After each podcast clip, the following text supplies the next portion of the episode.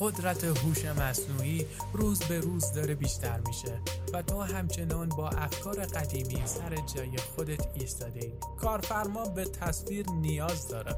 همیشه انتظار دارن که کمتر هزینه کنن و بیشتر بهره ببرن و انتظار دریافت های بینقصی دارن. فکر نمی کنم کسی اینجا باشه که 60 تصویر با قیمت 10 دلار انجام بده. دیگه فایده نداره. چطوری کارفرما رو به دست بیاریم؟ بیا یه رازی بهت بگم رفیق. نیازی نیست کتاب بخونی نیازی نیست یاد بگیری نیازی نیست کاری بکنی اصلا. و تو الان میترسی.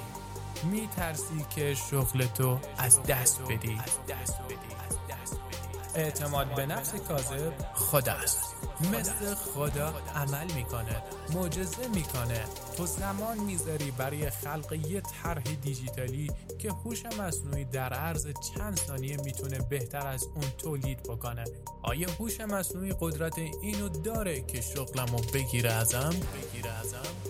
نیاز به تغییر داری. دقت می‌کنی؟ دقیقا مشکل همینجاست که همه فکر می‌کنن که خودشون دارن این کار رو انجام میدن. یعنی باخت باخت.